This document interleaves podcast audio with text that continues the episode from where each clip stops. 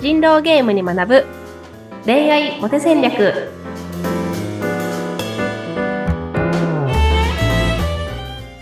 皆さんこんにちは。恋愛コンサルタントの渡辺美香と。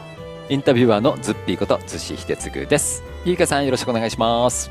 よろしくお願いします。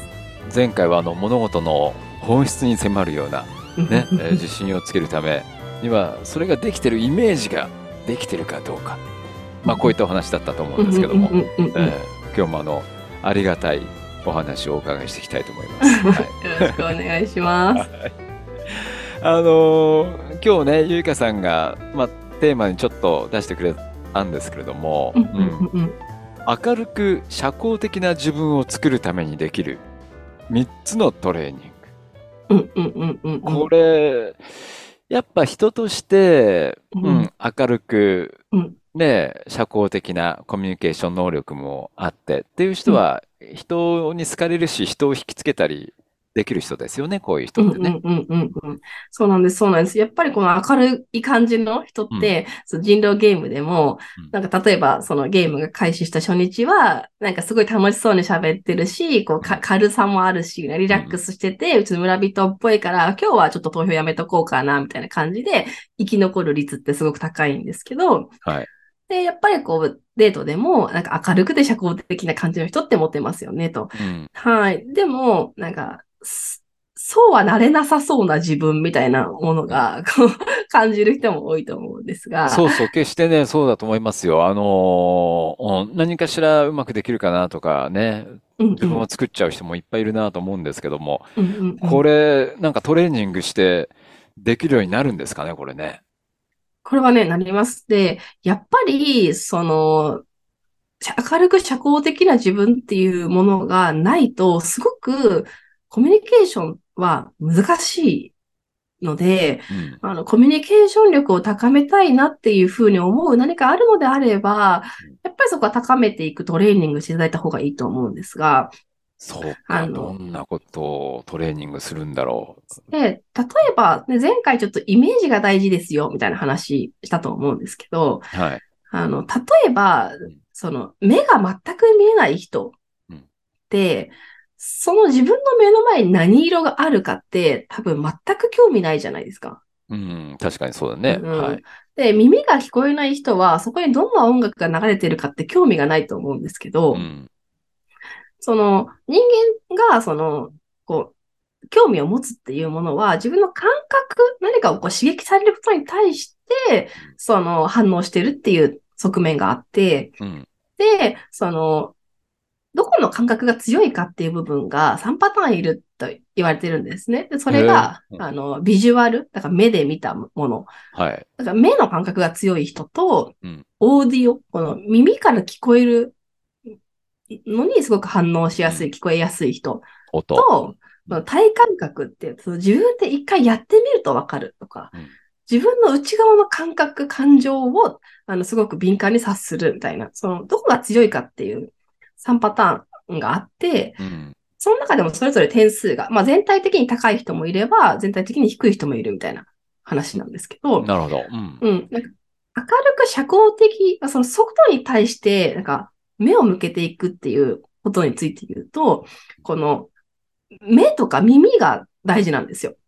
目と耳。う。うんん。体感覚は自分の内側と向き合う話なので、うん。その外に興味を持っていきたいと思ったときに、その、はい自分の目と耳の感度、か感受性をこう上げていく必要があるんですね。うん。なので、できるトレーニングとしては、じゃあ目を使う練習ってことで、はい。例えば何気なく、あの、歩いている駅までの道の中で、今日は赤いものを10個見つけようとか。今日は青いものを見つけよう。うん。今日の季節を感じるものを見つけよはい。う。新しくできたものなんかないかなって、その目を意識的、どんな広告が電車の中に貼られてるんだろうって、そうやって意識的に目を使うっていくことで、明るく社交的な自分がだんだん出来上がっていくんですよ。で、なんでなんでなんで？もう自分の目を、なんか筋トレも、うんあの、筋肉をこう使うことで筋肉が強くなっていくじゃないですか。うん、それはわかります。はい。うん。同じように目もそうやって意識して目を使う、その、目で見た情報を脳内にインプットするっていうことを習慣化していくことで、あの、そこの情報量がどんどん増えていって、うんなんか、こうよくテレビの音とかもわかりやすいですけど、なんかなんとなく見てたり、うん。なんとなく聞いてたりすると、あ、あれ今なんて言ったみたいな感じで、うん。まあ、聞き流しちゃうことはね。そう聞き流しちゃう、見流しちゃうことってあると思うんですけど、うん。そうじゃなくて、意識的に目とか耳を使っていくことによって、そこの、その耳から得た情報が脳にインプットされる、その回路がだんだん太くなっていくようなイメージ。うん。うん。で、その力が働いていくと、自分が見るものに興味を持つようになるしうん、自分が、あの、聞くものに興味を持つようになっていて、自分の意識が体感覚、その内側から外側に自分の意識が向いていくように変わっていくんですよね。うん。で、これこそが、あの、自分の、なんだろう、明るく社交的な自分を作り上げていく本質的な結構方法で、まあ、もちろんそれのやりやすい、やりやすい、やりにくいとかは結構いろんなその、そもそも体の作りがみんな違うので、はい。うんっていう話はあるんですけど、その中でも、もう筋トレみたいに、うん。トレーニングをしていくことによって、あの、そそこが、あの、作り出されていきますよっていう感じですね。うんはい。うんうんごうんうん。五感の中で、し視覚と聴覚。ううん。普段、ね、当たり前に見えてて当たり前に聞こえてるから、意識することはなく、まあ生活はしてるけれども、うんあえてその五感の二つを刺激してみる。そこにこうフォーカスしてみるっていうことなんですね。うんうんうん。そうなんです。例えば味覚とかも、うん。なんか最初はワインの味ってなんかどれも同じに感じたけど、うん。なんかワインをたくさん飲むうちに、あ、これはイタリア産のワインだなとか、なんかそういうのがわかるようになったりするって話ってあったりすると思うんですよね。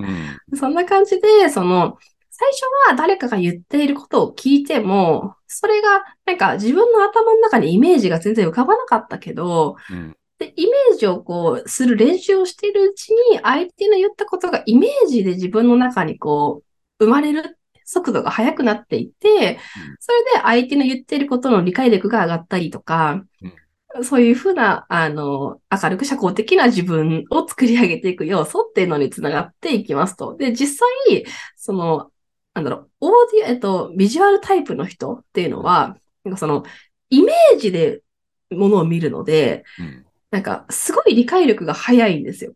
で、でもイメージで見てるから、なんか、まあ、勘違いも多いんだけど、はいはい。うん。でも、うんでもなんか話が早い人で、うんあの、話が早くて頭の回転が早い人は大体社交的なんですよ。ああ、なるほど。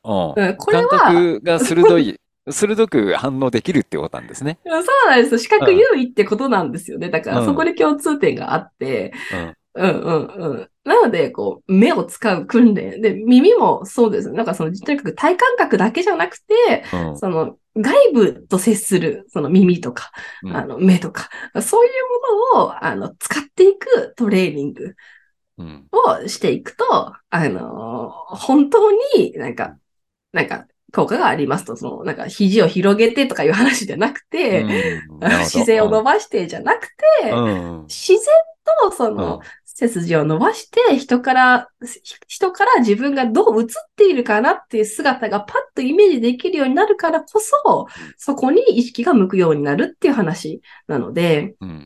うん、別に自分の体感覚としてはちょっと背筋丸まってるぐらいの方がリラックスしていいかもしれ、心地いいかもしれないけど、でも人から見た自分の姿はきっとこっちの方が印象がいいだろうなっていうところに意識がね、あの、本当に向いていくようになるんですよね。そうか、そうか。もう、の、ぼーっと生きてんじゃないぞっていうことです ね。まあまあそうですね。ちょっと極論ね。なんかね、なんかタラタラしてんじゃねえよみたいな、なんか、なんかチコちゃんだっけ？なんか、そうそう、チコちゃんに叱られるだけど。チコちゃんうんに叱られるようなね、ことですよって。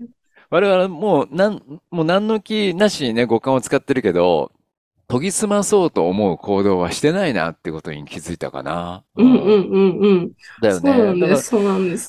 ね、人はあのいろんな五感を持ってますけれども、その中でちゃんとそれを刺激してやってこそ、まあ、うんうん俊敏な対応ができるとかうん、うんうんうんうんうん。っていうことが明るさや社交的っていうことにつながっていくのかなって今一瞬思ったんですけどね。そうですね。だから逆に、その、明るく社交的なんだけど、うん。なんか自分のことを大切にできていないような、うん。その自分の感覚っていうものを置き去りにしちゃってるんじゃないかなっていう人は、うん自分の感覚を、その体感覚を研ぎ澄ます練習をした方が良くて、うん。だから、じゃあゆっくりお風呂に入って、あ、なんか今気持ちいいなとか、うん。なんか、あ、この枕が自分に合ってるなとか、うん。なんかで、自分で瞑想をして自分の今のなんか、心の中をリセットしたりとか、それで自分の内側に目を向けていくことによって、なんかその八方美人で表面だけの上っ面な自分ってとこじゃなくて、ちゃんと自分の内面も向き合えるバランスを取れた人になっていくし、自分の内面しかちょっと興味がないみたいな人は、そうやって目を使うトレーニング、耳を使うトレーニングをすることによって、外の意識が向くようになるので、うんまあ、バランスですよね。人間どっかが強いんだけど、でも、うん全体的に高めていくっていうことうん。ができると、エネルギー量としても増えてくるような、はい、と感じがあるので、うん。うん、なんか自分のバランスがちょっと悪いかもなっていう人はトレーニングね、してみてほしいですね。わかりました。三つありましたね。あの、視覚、まあ、あえて色をこう、一日注目して見てみましょうとか、次、聴覚ですよね。はい。うんうんうんいろんなこと、ちゃんと耳を傾けて出てる音をキャッチしましょうと。うんうんあとは体感的なもので、自分の中にある感覚、うん、をそうですね、そうどうですね。捉えるか、どう磨くかっていう。うんうんうんねそう、ポッドキャストとかね、めちゃめちゃいいと思うんですよ、耳のトレーニングには。なんか、YouTube だとうん、文字が出るから、うんついその文字から情報を拾っちゃうみたいなところもあるけど、うん。もう音しかないから、うん その音から情報を拾おうっていう、すごく訓練になりますよね。そうだね。視覚がないだけ、もう音に特化してますよね。ラジオとか、ポッドキャストはね。あ、じゃあ、そういう面で今聞いてらっしゃる方も、これ聞いててどんどんこう明るく社交的になってるんですね、きっとね。実はねい。やそうですね、そうですね。いいね。じゃあまた来週も聞いてもらわないとですよね。あそうですね。はい。じゃあ、明るく社交的な自分を作りたい人は、ゆりかの番組を聞いてねということで、今週もありがとうございました。はい。綺麗にまとまりました。また次回もゆいかさんよろしくお願いします。お願いします。ありがとうございます。